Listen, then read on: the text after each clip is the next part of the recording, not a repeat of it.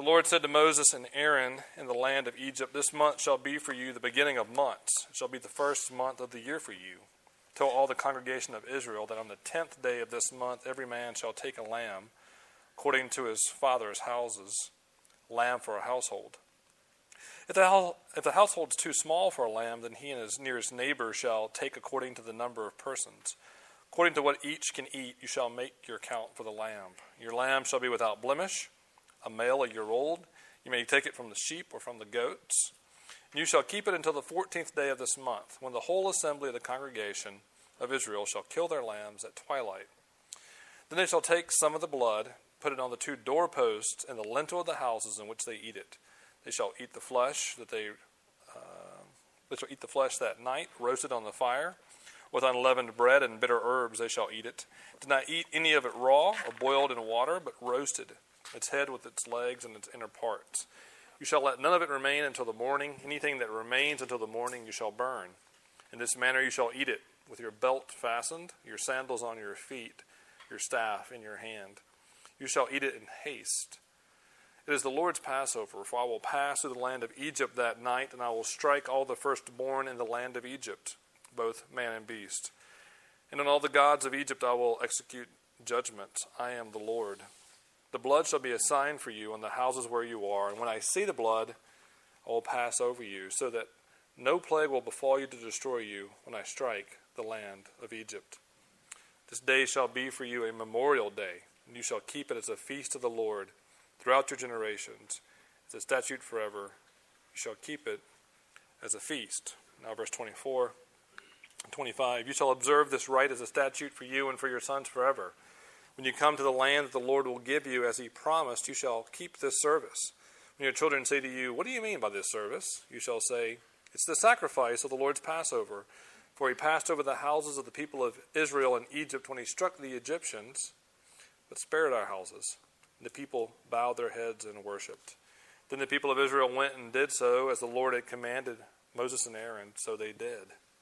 At midnight, the Lord struck down all the firstborn in the land of Egypt, from the firstborn of Pharaoh, who sat on the throne, to the firstborn of the captive who was in the dungeon, and all the firstborn of the livestock. Pharaoh rose up in the night, he and all his servants and all the Egyptians. There was a great cry in Egypt, for there was not a house where someone was not dead. Then he summoned Moses and Aaron by night and said, Up, go out from among my people, you and the people of Israel. Go, serve the Lord, as you've said. Take your flocks and your herds, as you've said. Be gone, and bless me also. Lastly, verse 40 and following. The time the people of Israel were, lived in Egypt was 430 years. At the end of 430 years, on that very day, all the hosts of the Lord went up from the land of Egypt it was a night of watching by the Lord to bring them out of the land of Egypt. So this same night is a night of watching kept to the Lord by all the people of Israel throughout their generations. All right, let's pray together. Pray, Heavenly Father, that you would show us wonderful things in your law. Show us things about the good news of Jesus, about the gospel, and press them into reality in our hearts, we pray. We ask these things in your name, Lord Jesus. Amen. I, uh, I want to make sure my children know I love them. So uh, I ask them a question pretty often, almost every single day, maybe multiple times a day. How much do I love you? I ask them that almost every day. And uh, they've been trained to respond appropriately. Um, Abiel, our three year old, says, You love me this much, except for her arms are shorter, so it's more like this but, you know, the, the point is, as far as she can reach, that's how much I love her. Caleb, being four, is a little more sophisticated. And uh, I'll ask him, uh, Caleb, how much do I love you? And uh, he stopped doing the this much thing a long time ago. No, he says, he made this up on his own. As much as you can. it's sometimes true, boy. Sometimes, sometimes I fail. But when he's being really provocative, and this happens probably a couple, eh, once, twice a week, he'll say, with a smile on his face, You love me as much as Jesus. And I'll say, uh, no, actually, uh, I'm sorry, but I don't. And we have to have a little discussion. Why, Daddy? Why don't you love me as much as Jesus loves me? Well, um, my children know somewhat, in a somewhat limited, dim fashion, but a real fashion, that we love them. They enjoy our love. They're sheltered by it. They live in the protection of our home. And yet, I'm also convinced that they don't quite understand it, that they don't rightly prize it, because a child isn't able to understand the cost involved, the sacrifice involved in love. They simply receive it as it is without really being able to see behind the scenes what goes into loving them. And uh, this might be something you actually are discovering now in college when you realize, my gosh, what my parents did for me. Actually, you may not realize it until you have your own children. And um, because we're not really good at understanding the cost and sacrifice involved in love, I think we have an unrealistic understanding of the value and nature of love. In America, maybe this is true in other places, we tend to think love is free. Love is easy. After all, all we have to do is fall into it. How easy is that? You just fall into love. Really? Just fall. You should try it. Uh, no, it's not that easy. It's really not. It uh, involves effort, it involves cost, it involves sacrifice. And I think we underappreciate real costly love when we do meet it because we don't really understand that it costs something. Um, and a good example of this is the response you get sometimes. Maybe you've even done this yourself. You say it to yourself when someone says, God loves you. Tell someone God loves you, or someone tells you God loves you, and maybe you think, yeah, I know that's true. But then you think, well, that's sort of like, you know, socks at Christmas time, or those uh, little Valentine's Day hearts that taste like toothpaste. Uh, thanks, thanks for giving them to me, but um, I really wanted something else. Um, I really prefer something else. That's not I know God loves me, but I'm not sure that's sufficient. I'd actually really rather have a substitute or something else to supplement this. And I think we fail to realize or we forget the radical cost involved in God's love for his people. And because we don't realize that cost, we don't love him well in return. Tonight we're going to see that because we undervalue God's love, we have to see and remember his sacrifice. Because we undervalue his love, we have to see and remember his sacrifice. So we're going to look at a startling sacrifice. It should be startling, actually. A startling sacrifice, a sacrificial service. So the startling sacrifice is this. Okay, we're, to set the stage if you haven't been here, or if you've forgotten, we're between like the ninth round and the tenth round of this heavyweight fight, as it was supposed to be billed, between Pharaoh, the anti God, and God. God's now unleashed nine plagues on Pharaoh. This uh, much expected battle has not been a battle at all, it's been a rout. And uh, now, with the 10th round, we're waiting for the knockout blow. We're really we're just waiting for the end. Just please get this thing over with. Uh, it's clear that Pharaoh is not who he's supposed to be. He's not really a god. Um, the gods of Egypt are false gods. Uh, but the startling part is this: as God's about to unleash the tenth plague, the plague of death, He says, it's like He does. It's like He turns to Israel and says, "Hey, uh, y'all better duck seriously, you better duck. It's, it's, coming your way too. I'm about to throw a punch of death, and uh, it's coming for everybody. And you can imagine Israel's thinking, as they're receiving this instruction about how to offer a sacrifice, us too? Uh, really us? Because up to this point, God has often made a distinction between Israel and Egypt. Uh, he sent certain plagues on Egypt and actually made a point of saying, so, Pharaoh, I'm going to show you how much I'm in control. I'm going to strike you with hail, but the Israelites, there'll be no hail on them. Or when you have boils on your people in your home, when I afflict you with these painful sores, people in Israel will be fine. I have the power to make a distinction. But when it comes to death, there's no distinction. There's no distinction. And maybe it's because death is due. Maybe it's because, as a result their sin, of what God promised way back in Genesis. If you sin, you shall die. That death is due to them all. In uh, the wonderful, now old movie Unforgiven, it's a hard one. It's an old western with Clint Eastwood. Um, there's a scene in which Billy, who's this uh, young, naive, inexperienced gunfighter, he's just killed his first man. And uh, he's trying to pacify his guilt and uh, the Eastwood figure is not helping very much. He says something like, Yeah, Billy, when you kill a man, you take away all he has and all he ever will have. And uh, Billy, trying to placate his guilt, says, But he had it coming, didn't he? He had it coming. To which the Eastwood character responds, We all have it coming, kid. And I think Eastwood saying more than we're all going to die. I think he's saying it's all coming for us because we all deserve it. And, and this is hard for some people to, to understand or to accept this idea of judgment. I mean, if there's one thing that we hate in America, it's the idea of judgment, of being judged. I mean, we like to judge others. We're really good at that. We have game shows where we call in and judge people. Uh, we love to judge, but we don't want to be judged. And yet we know it's a part of life. And uh, we also know that the, uh, the bigger the offense on the person, the stricter the sentence. So when you're a child and under your parents' care, if you uh, strike your sibling, you got a timeout or a toy taken away or spanking or something. I don't know what happened. But uh, if you, um, in college, strike a cop, you get arrested. And if you, as a citizen of the United States, decide to strike the president, it's called treason. And they may like bomb you with a drone or stick you in Guantanamo. We just won't see you again for a long time. That's all I know. Uh, and so, what would happen if you, in your impertinence, in your thirst for autonomy, in your desire to be your own God, decide to figuratively strike God? You, know, you wouldn't actually hit him, but you just refuse to acknowledge him, worship him, you know what's right, you do what's wrong. What do you expect to receive from the God of the universe? Uh, we should expect death. We really should. We should expect nothing less than death. And it's at this point that we find the startling substitute, the startling sacrifice. And we find here a substitute in verses 4 to 8. It's a perfect male lamb that these people are supposed to go and find as families. Go find a perfect male lamb perfect because it needs to be without defect because we, of course, are defected. Uh, we need something not like us. And then we're to keep it four days. That's strange. Anybody find that strange? Take it on the 10th day, keep it to the 14th day. Why would you do that? You know what happens in four days when you keep a lamb? You start to like it. Seriously, your kids are like, hey, can we keep it?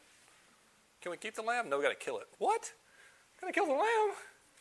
I uh, a couple of years ago, I lived in Virginia, and uh, I visited this man who was raising two pigs for slaughter, and uh, he had done this before, so he was experienced at this. But I was surprised to hear him call the pigs because when he called them, he, he said something like, "Here, here, Osama. Here's Saddam." I'm like, "Excuse me." You, you named your pigs after some terrorists and ruthless dictators? He's like, Yeah. Because my natural inclination is to get attached to them. So if I train my mind to think that they're terrorists, then I'll hate them and I won't care. Does it work? No, not really. but what happens is a natural identification with the animal. And that's what's happening here with the lamb. They're, they are supposed to be thinking over these four days this creature, this cute little lamb, has to die because I need to die. It has to die because I deserve to die. And in verses 6 through 8, they kill the lamb. They take the blood and put it on the door of their home. They eat the flesh. And what we have here is a sacrifice that sort of foretells a sacrifice that's coming that will cover sin and make us pure and make us holy. And uh, this substitute is sufficient. See that in verses 12 and 13. God comes to execute judgment. He comes to execute judgment on Israel and all the foreign gods and those who deserve death by striking all the firstborn in the land. And he explains in verse 13 When I come, I'll see the blood and I'll pass over. But don't see the blood, I'll strike and I'll kill. Why does he pass when he sees the blood? Because he sees what's already been struck. He sees a substitute that's sufficient, that's already been put to death for this family. He sees a perfect sacrifice that's sufficient. Now, you should be asking yourself, what, what I mean, really, what lamb is sufficient for me? I mean, I'm a person, it's a lamb, it's just a little lamb. Uh, why? And the reality is, uh, it's not completely sufficient. And I think the people of the Old Testament sort of knew this, that these pointed forward to a future sacrifice that would be completely sufficient. And so Peter, talking about his friend Jesus, writes If you call on God as Father who judges impartially, that's what we have here an impartial judgment. God's looking at the Israelites and the Egyptians and saying, You both deserve to die. If you call on him who judges impartially according to your deeds. Conduct yourselves with fear through the time of your exile, knowing you were ransomed, that is, set free, from your feudal ways, inherited from your forefathers, not with perishable things such as silver or gold. I mean, we'd love that. I've got plenty of that. I can buy myself. I can perform well enough. I can get off the hook. I can save myself. Instead, we were ransomed with the precious blood of Christ, like that of a lamb without blemish or spot. Jesus is the only sufficient, fully sufficient, substitutionary lamb. It's Him. All of these sacrifices point forward to that sacrifice to come. We're saved from judgment, not because we don't deserve it. We do deserve it. We're saved from judgment not because God doesn't really care. I just forgive you. I don't care. No, we're saved from judgment by judgment. Uh, you should listen to that really carefully. You're saved from judgment by judgment. Someone else takes your judgment. A sufficient substitute, person of Jesus. Uh, there were two young boys, this is a true story, playing on the banks of the Mississippi River in St. Louis. Uh, they were told many times not to play there because the, the big barges would regularly drag the bottom of the river and deposit sediments up on the banks. And water would rush out of those uh, sand dunes and create large holes where people could fall into. And uh, one day the brothers were playing and didn't come back. And so a search party was sent out to look for them. And after a few hours of searching, they found the youngest brother buried up to his neck, uh, passed out. They dug him out partially, woke him up, revived him temporarily, and said, Where's your brother? And he said, I'm standing on his shoulders. At the last moment, the older brother jumped in, stood underneath his younger brother, put him on his shoulders to keep him alive. What we have in Jesus is a older brother who jumps in and sacrifices us, himself for us. By faith, we stand on his shoulders. He is God's beloved firstborn son. God sent him as a perfect substitute for us, a sacrifice that's sufficient to die in our place, that we could live as his children. I said this is a startling sacrifice. Are you startled by it? Seriously, people. All of you that are maybe it's only this much that you really long for love or to be loved. But some of you are desperate for love. Are you startled by this? This is, this is, there's no love like this. It should be shocking that God's own Son would dive into the deepest midst of the mess to bear you up, that by trusting in Him you would have life. The question this begs is how do we respond? Do you believe it? One. And then, secondly, if you do believe it, how should you respond? And uh, we have two very clear things here, two clear ways to respond, and they both have to do with sacrificial service. This will just take a few minutes.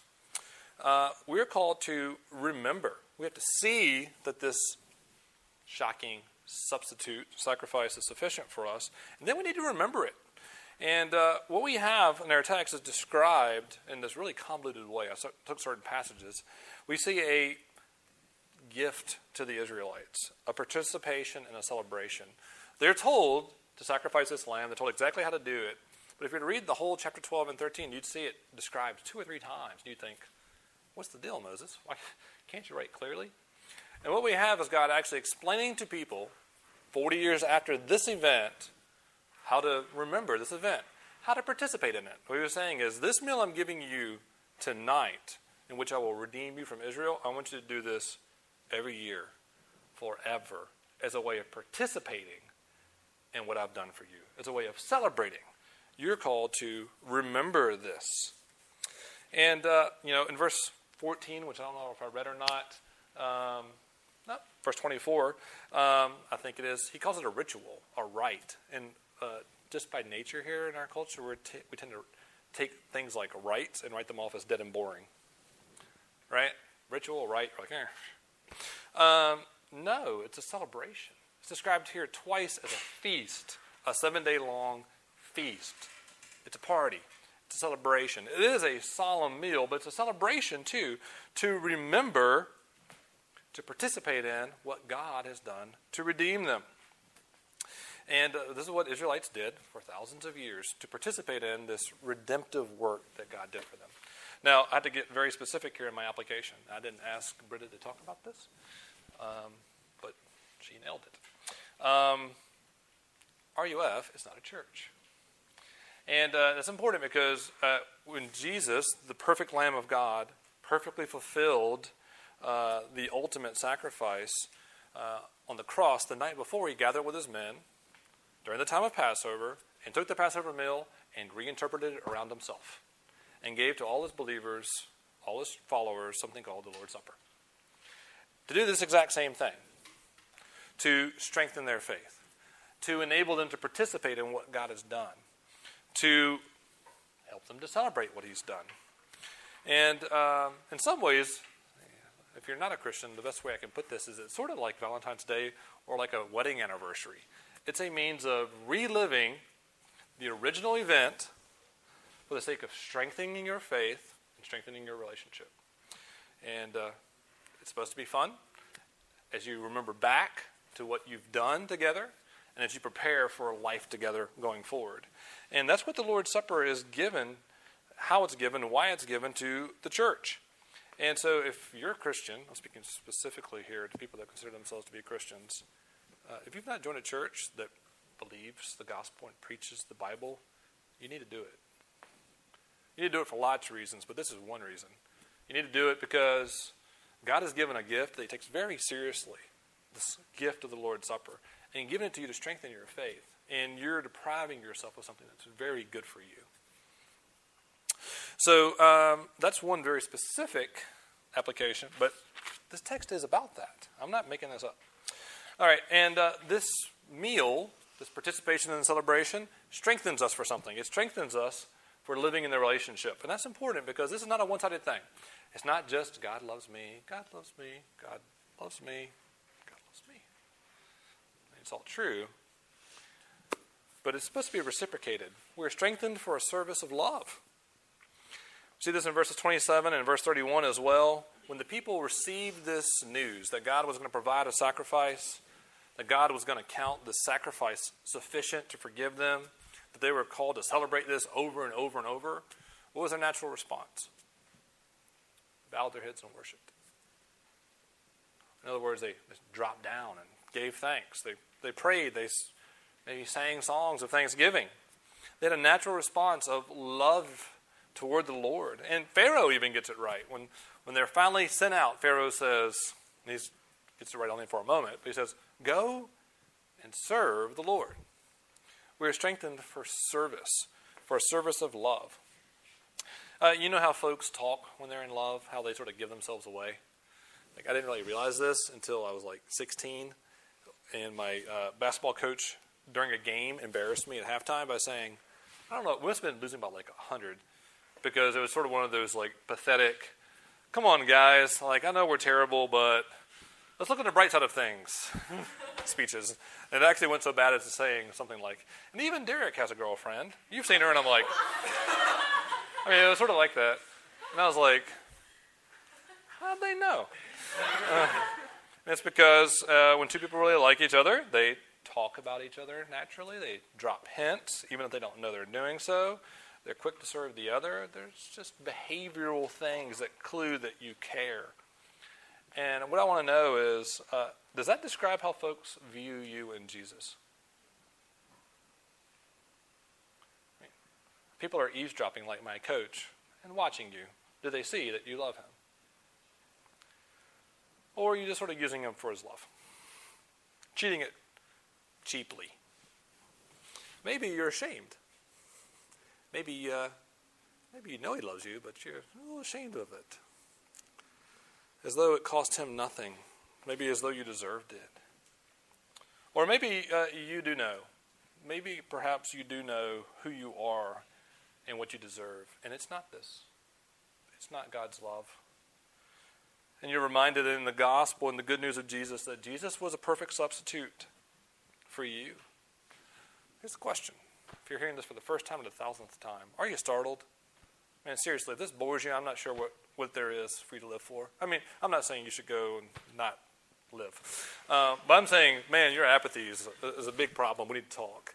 If you're not startled by the fact that God was sent His Son to die for you, as an expression of his love, I'm not sure where you are on understanding what love's all about. We should be startled, and we should be startled into lovingly serving him. So we're saved, in conclusion, out of a startling love by the sacrifice of Jesus. And we're strengthened by his gift, uh, by remembering him, and we're strengthened to serve. So, one of the things uh, that people in love do is write poetry. Um, I'm not going to write a, or read a poem to you. I promise. I haven't written poetry in a long time. Um, but uh, again, this was not planned, but we read a good piece of poetry earlier tonight. We sung it. And uh, it reads like this When I survey the wondrous cross on which the Prince of Glory died, my richest gain I count but loss and pour contempt on all my pride. Were the whole realm of nature mine, that were a present far too small. Love so amazing, so divine, demands my soul, my life. Isaac Watts is saying here, as we see clearly in the sacrifice of Jesus on the cross, uh, the clearest, most powerful depiction of love that there is. It's, it's amazing. It's so amazing, so divine, that the natural response of us should be to give ourselves fully and wholly to it. Demands my soul, my life, my all. Is this love startling to you? It amazing? If it's not, pray for God to warm your heart. If it's not at all, you don't even know what this is, pray for God to grant you understanding. And all of us, we need to look. We need to look clearly at Jesus, the startling sacrifice, and understand again the cost of his love for us. Let's pray together. Great Heavenly Father, we thank you that uh, you loved your children enough